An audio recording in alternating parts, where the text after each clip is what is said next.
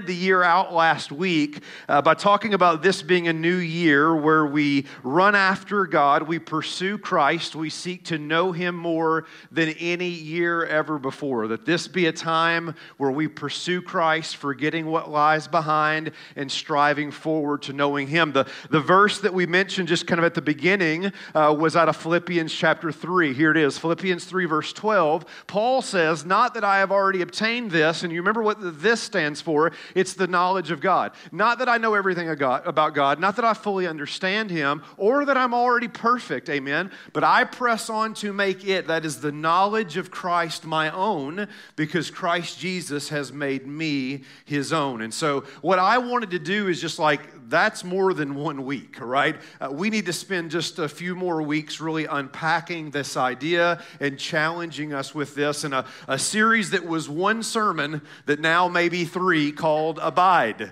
Um, but hey, that's the good thing here is we just go as the Spirit leads, and He wants this to be a longer series. I'm okay with that. Are you? We'll get over it because it's going to be anyways, all right? And you wouldn't go against the Spirit anyway. So, anyways, and then we'll start the series we talked about at the beginning of the service uh, in the book of Exodus. And here's why I think we should spend some more time talking about this. Uh, there's a USA, a USA Today article about New Year's resolutions and how they've made a shift over the past few years. Here's what the article said quote, At the end of each year, we take stock of who we are.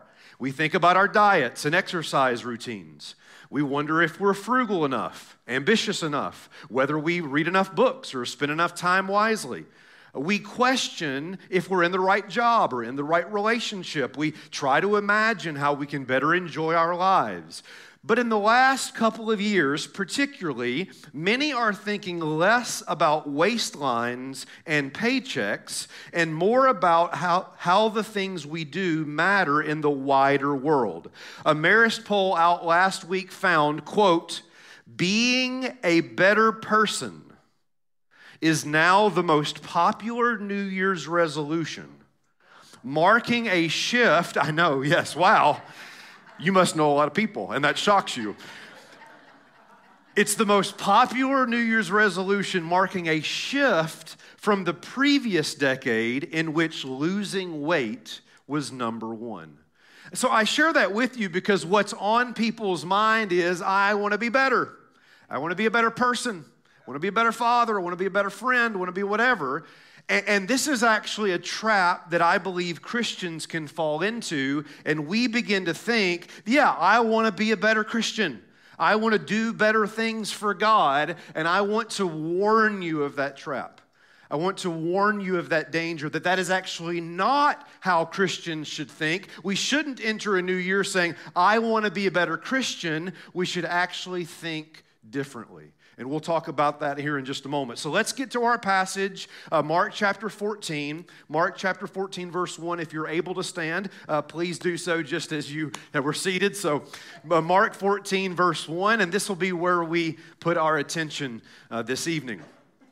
Now, it was two days before the Passover and the feast of unleavened bread, and the chief priests and scribes were seeking how to arrest Jesus by stealth and kill him, for they said, Not during the feast, lest there be an uproar from the people.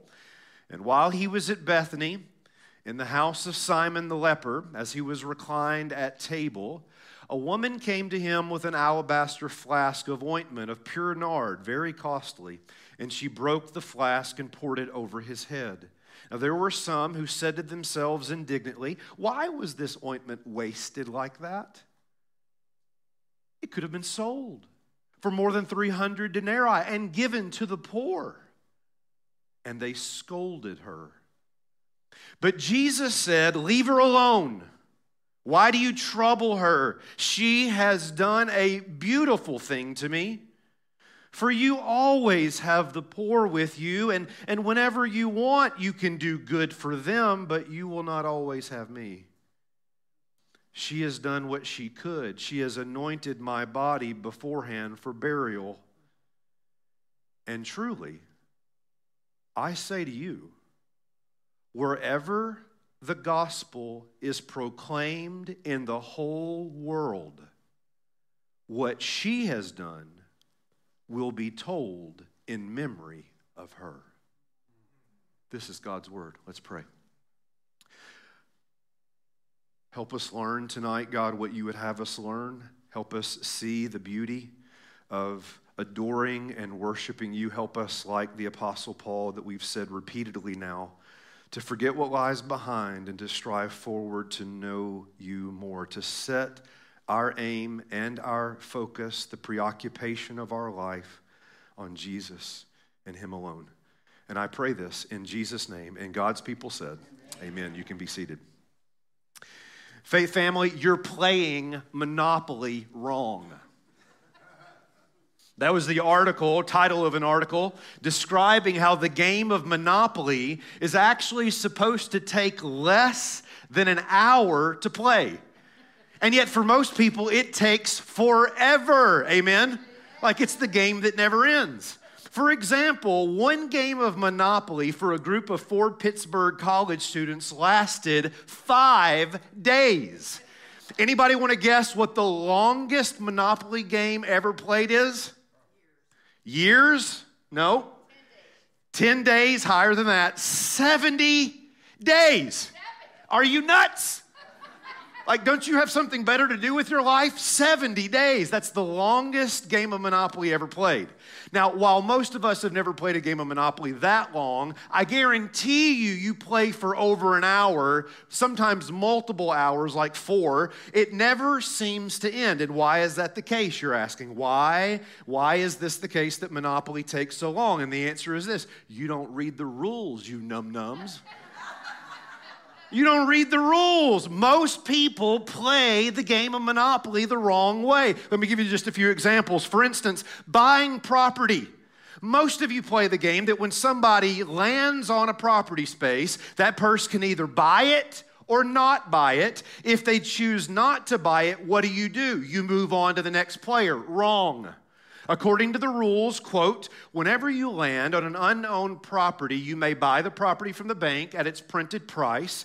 If you do not wish to buy the property, the banker sells it at auction to the highest bidder.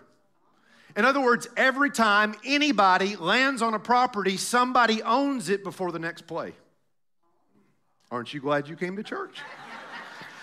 Free parking.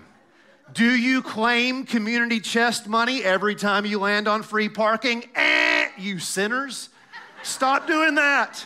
According to the rules, quote, a player landing on free parking does not receive any money, property, or reward of any kind. It is a resting place, close quote. Or what about going to jail? Did you know that while in jail, you should be collecting rent on your properties? The rule states, quote, even though in jail, you may buy and sell property, houses, hotels, and collect rent, close quote. The only penalty for going to jail is you lose how many turns? Three. Three. That's right. So, in other words, being in jail, in the game of Monopoly, by the way, being in jail is actually a good thing because you can avoid paying people their rent while collecting it. I mean, the things that you learn from your pastor. I hope you appreciate, like, Pastor Appreciation Month should be every month for the wisdom that I give you. You say, What's this all about? Let me ask you. Here's the question I want to ask you tonight Have you ever had a time when you realized you were playing the game wrong? Have you ever had a time when you realized you were playing the game wrong. Maybe it wasn't a board game. Maybe for you it was a recipe. You just couldn't get it to turn out right, and somebody had to show you how you were cooking it wrong. Maybe you were driving somewhere, and then you discovered that you were driving the wrong way. I'm sure this has happened to some of you. You won't admit it, but you've been putting together a chair or a bookshelf. And about halfway, you realize wait a minute, that's not how this thing goes. Or, or, or maybe like me, this, this happened in my life. I was really into fitness and exercise, and then I began to understand, oh my gosh, I'm doing things wrong, and I began to have to rethink the way I did fitness. Listen, most of us at some point have discovered that we're going the wrong way. So a high school football player shared a video of him tackling his own teammate. Oh, so here it no. is. Well, the other player made a great interception, but he ran the wrong direction. So there he goes. You see his own guy chasing him down here. He tackles him at the 10. Someone on the sidelines right there is just losing it. It's all fun and games, so you get tackled by your own teammate, right? Here's the point it's one thing to run the wrong way, it's one thing to be driving the wrong way, to play a board game the wrong way, to build a bookshelf the wrong way. It's entirely another to approach God the wrong way. It's an entirely another thing to be approaching the Christian life the wrong way. And this is the argument I'm making in this short series, namely this notice it on the screen. Most of the time, as Christians, we focus on doing for God rather than being with God. And that is not how the Christian life is lived. It's not a focus on doing for God, it's a focus on being with God. Or we might say it this way in light of last week's message we focus on bearing fruit. I got to be better. I want to be a better Christian. I want to I want to do better in this area of my life rather than abiding in Jesus. Let's go back to what we learned last week quickly before we jump to Mark 14. Look here at uh, John chapter 15 and verse 4. Jesus says, say it with me, Abide in me, and I in you. The branch cannot bear fruit by itself. Did you hear that? Unless it does what? Abides in the vine. Neither can you unless you abide in me. I am the vine, you are the branches. Whoever abides in me and I in him, he it is that bears much fruit. Why, why does it have to be this way? Because apart from me, everybody say it, you can do nothing. I mean, could Jesus be any more clear? The focus of our life is not to bear fruit. It's not to be better. The focus of our life is to abide, to pursue, to worship, to love, to know God. And all I'm going to do tonight, in a very, maybe a brief message, defined by the way I define brief, um, I just want to show you someone who got this right. I just want to show you someone here in Mark 14 that understood what it meant to abide. In fact, listen, listen. Jesus says something of this person that is absolutely mind blowing. Here's what he says look at it here.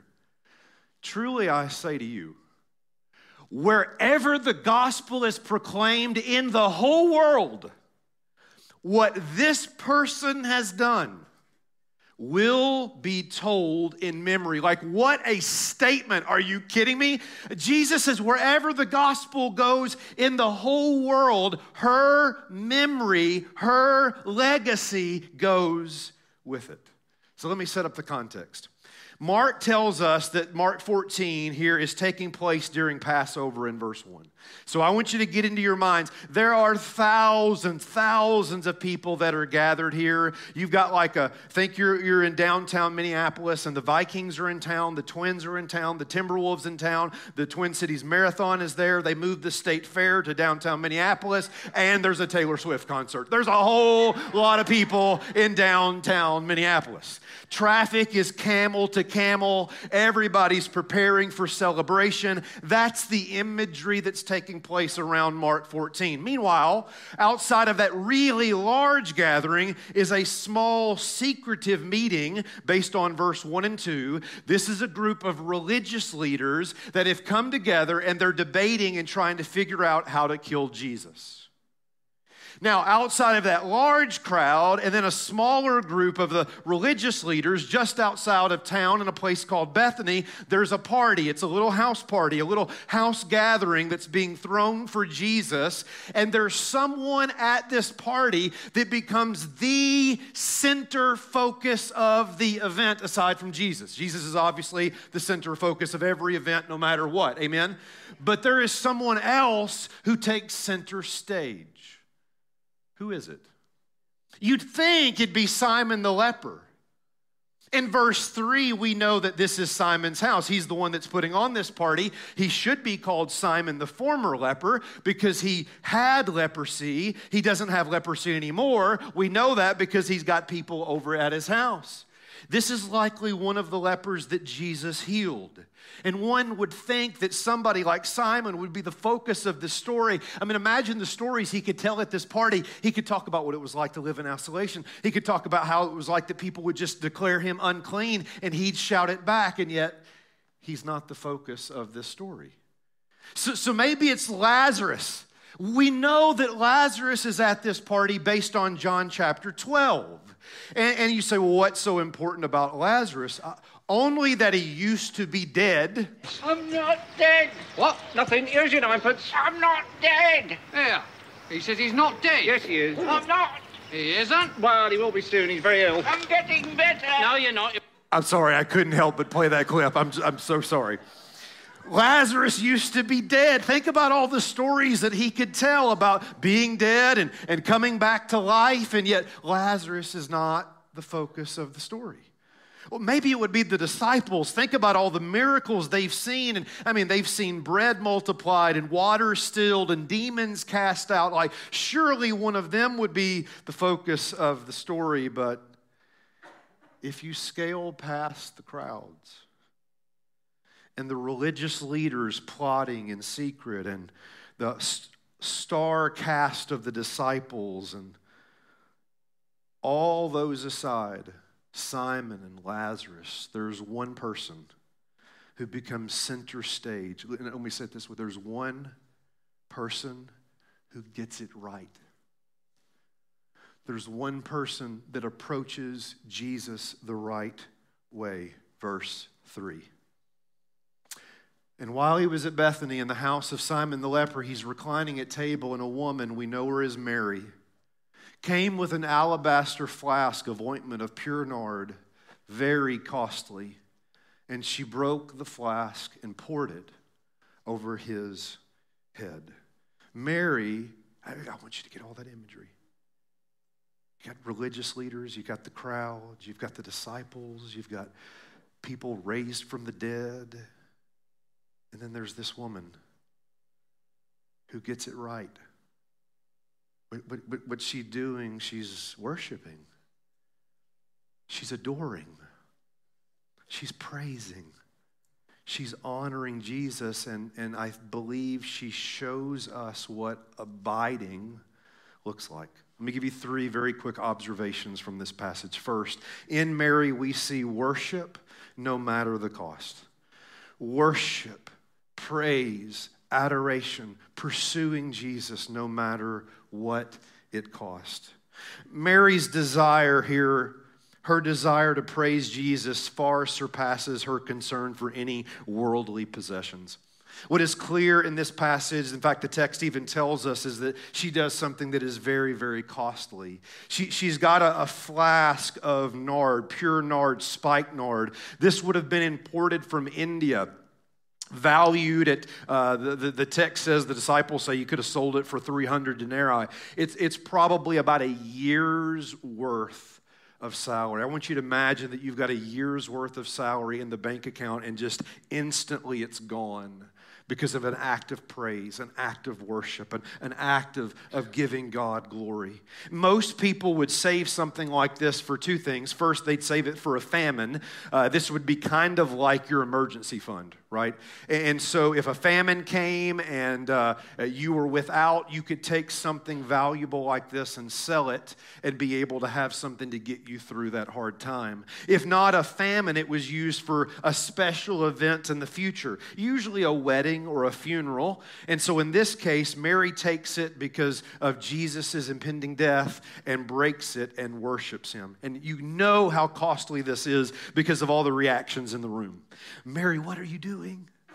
Why, why would you waste something so valuable? But the point here is we see that Mary's love for Jesus superseded her need for present or future security. In other words, everything in this moment pales in comparison to the value of Jesus. Are you with me?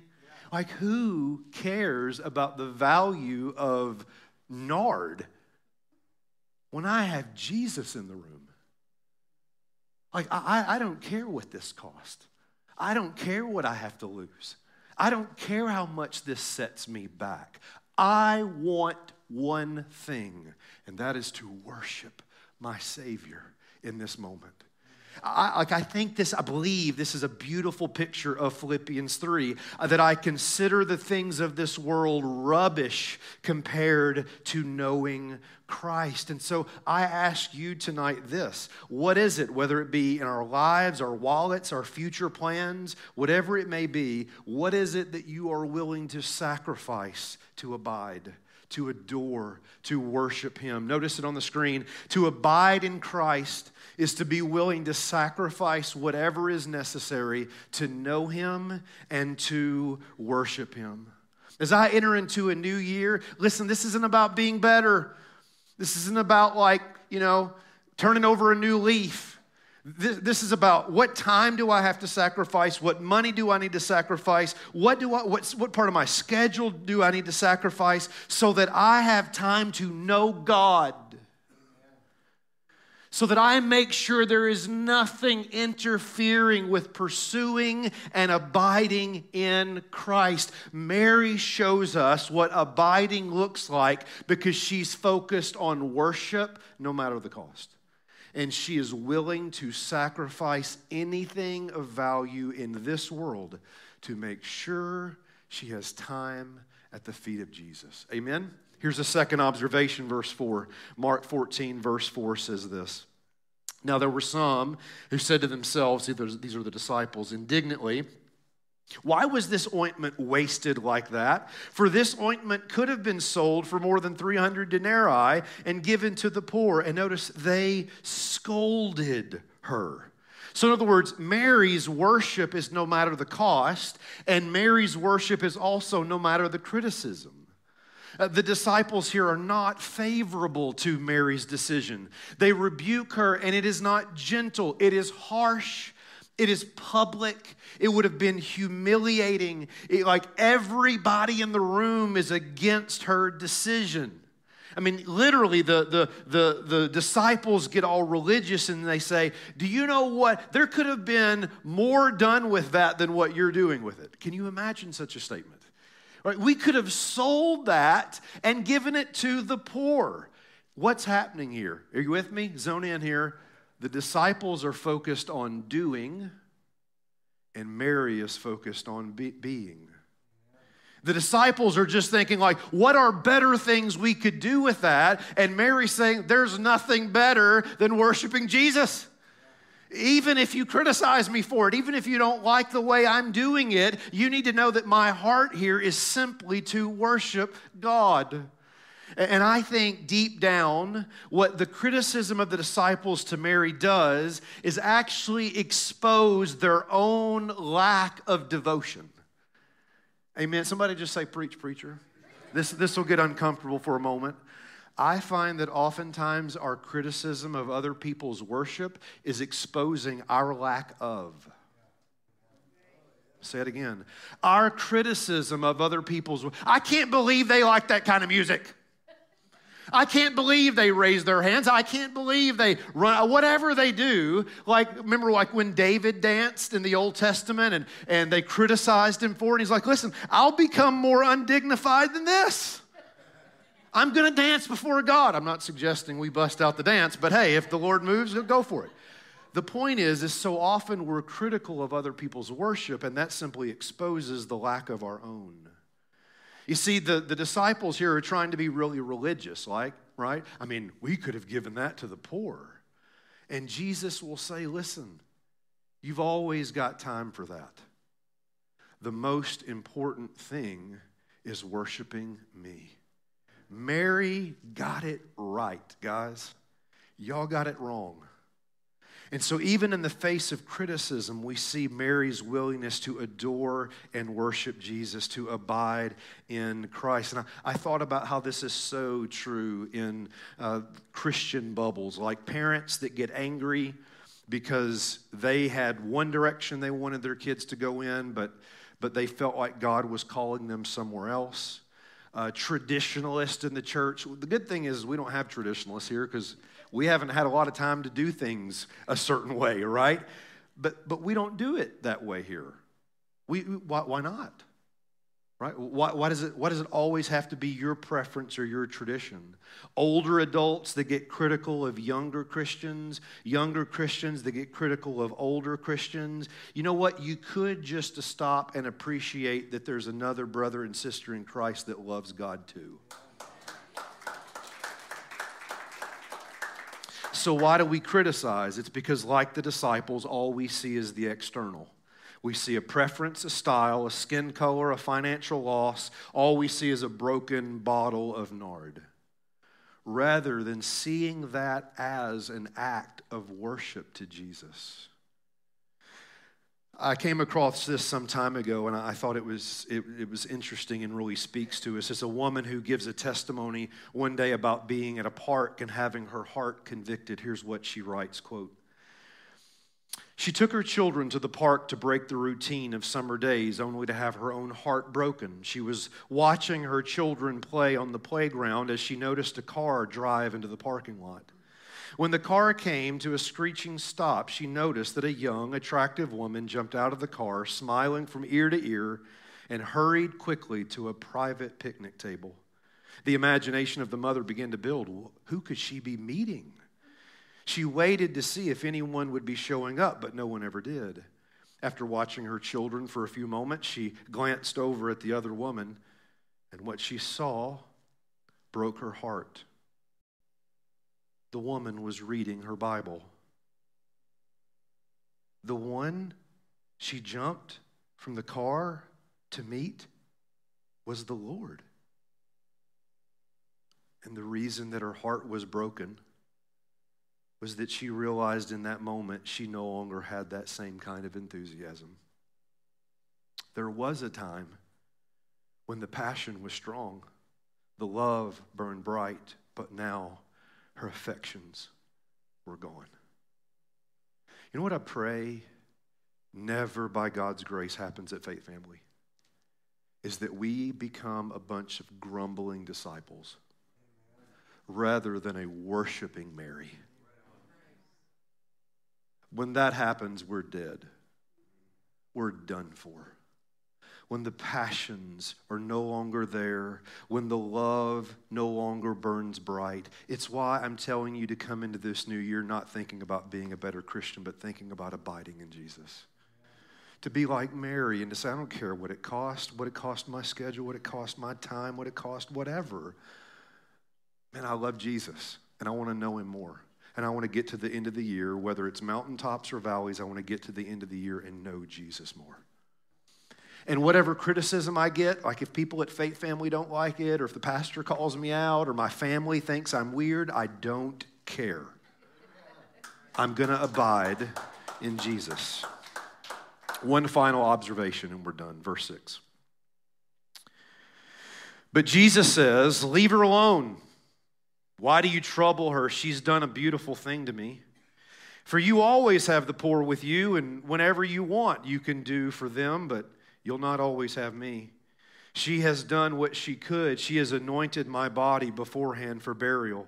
And truly I say to you, wherever the gospel is proclaimed in the whole world, what she has done will be told in memory of her. Here's the last point, and that it's worship from a changed heart worship from a changed heart.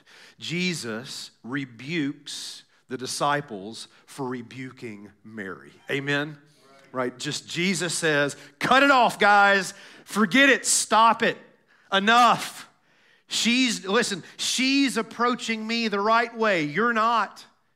All you're thinking about is doing. She's thinking about being. Jesus defends her. And of course, Jesus is not against the poor. Of course, Jesus is not against the poor. But he honors her for realizing there's something more important than doing something for the poor, and that's actually abiding in Jesus. And by the way, don't think for a moment, I'll just take this moment to make clear that I am not suggesting that, uh, that our faith does not have works right? Faith without works is dead. My point is, you don't focus on the works, you focus on Jesus, and the vine bears fruit in you. So let's make no mistake, there is bearing fruit and there is doing good things, like for the poor or whatever it is that God calls you to. But the preoccupation of your life is not the poor, it's Jesus. That's the right order. That's the right approach here. And Jesus commends Mary for getting this right. Notice this on the screen. I love this. Mary's approval from Jesus came through her worship, not her works. It came through her worship, not her works. That's the gospel. It wasn't what she was doing, it was her heart. It was the adoration and praise that she was showing. Now, one final thing I want to focus on here that we have to kind of connect in this text, and it's this How does Mary's devotion, seen in breaking this very expensive jar and pouring it on Jesus' head and, and worshiping with this, what, what does that have to do with this statement that as the gospel is proclaimed throughout the whole world, her memory is going to go with it? right? That's a big statement, don't you agree? I mean, as the gospel, well, here we are, right, in 2024, still talking about her. The message of her life, the memory of her life has gone out as the gospel has gone out. So, so how is that the case? What's the connection between what she did and it's going with the gospel? And here's what I believe the point, the connection is. Notice it on the screen. It's that Mary's worship is an example of what the gospel will do in the lives of those who receive it.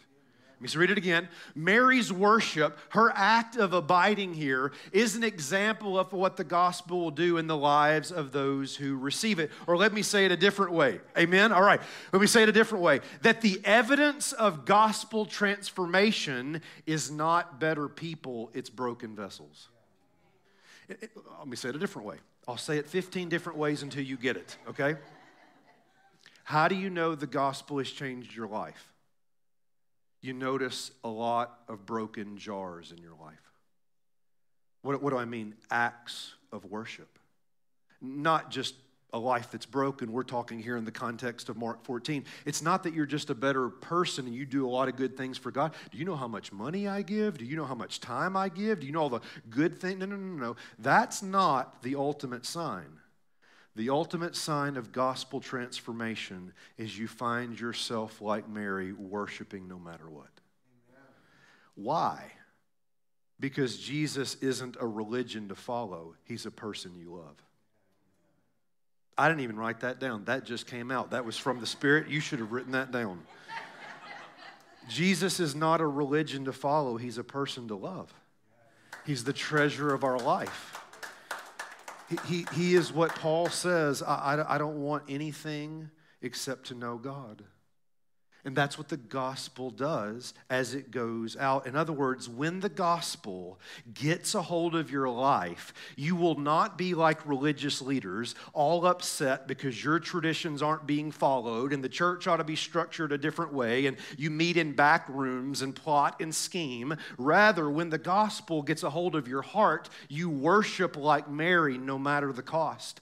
When the gospel gets a hold of your life, you're not like the crowd gathered for Passover Passover, going through all the motions of religious activities, praying all the prayers and saying the Hail Marys and singing the songs and doing all the external things. No, when the gospel gets a hold of your heart, you worship like Mary no matter the cost. When the gospel gets a hold of your life, you won't be like the disciples, nitpicking every little thing, passing judgment on how other people worship, looking at everything and everyone through the eyes of ministerial criticism. No, when the gospel gets a hold of your heart, you will, like Mary, worship no matter the cost. As the gospel goes out, it's going to create a bunch of Marys who love Jesus and want to worship Jesus, not play Passover games or judgment on everybody in the room but break whatever needs to be broken to let Jesus know He's the love of your life. That's what abiding looks like. That's what pursuing Jesus looks like. So, why does this legacy of Mary go out as the gospel goes out? Because when the gospel grips your heart, you become like her. You become someone that has come to love the one thing more than everything, and that is your Savior, Jesus Christ. My question is this Are you approaching Christianity the right way? Are you focused or consumed by bearing fruit or abiding in the vine? And it's a question you need to answer because it's, the one, it's one thing to play Monopoly wrong, it's entirely different if you approach God wrong. And at the end of the day, the Christian life is not about doing things for Christ.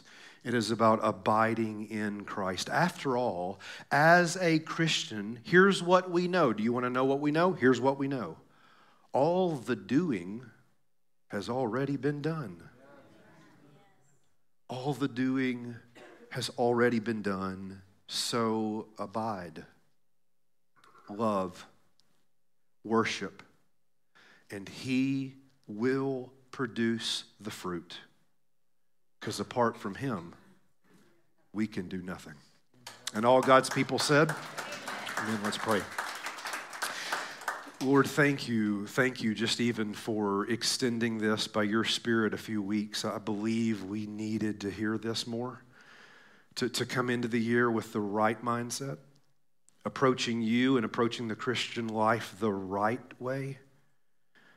Because it's easy to look back at last year and look at all the things that we feel like we did wrong and be like, I'm going to be better. I'm going to try harder. But that's not the right approach. It's not the right focus. The right focus is I'm going to pursue Jesus more. I'm going to go after him more. I'm going to worship him more. And I don't care what it costs. Tonight, I may have to crucify my calendar. I may have to really think about what this pure nard looks like in my life, this valuable thing that needs to be shattered so that I make sure I have time to worship. That nothing interferes with opportunities and ways to pursue God and to know Him more. So, whatever the cost, regardless of criticism, God, change my heart. Change my heart. I, I, I don't, I don't want to become a, a stubborn, critical disciple who's nitpicking everything. I want to be a Mary who, even if misunderstood, gets it right. So I pray that tonight having last week looked at John 15 and the command to abide, we now see a beautiful picture of it.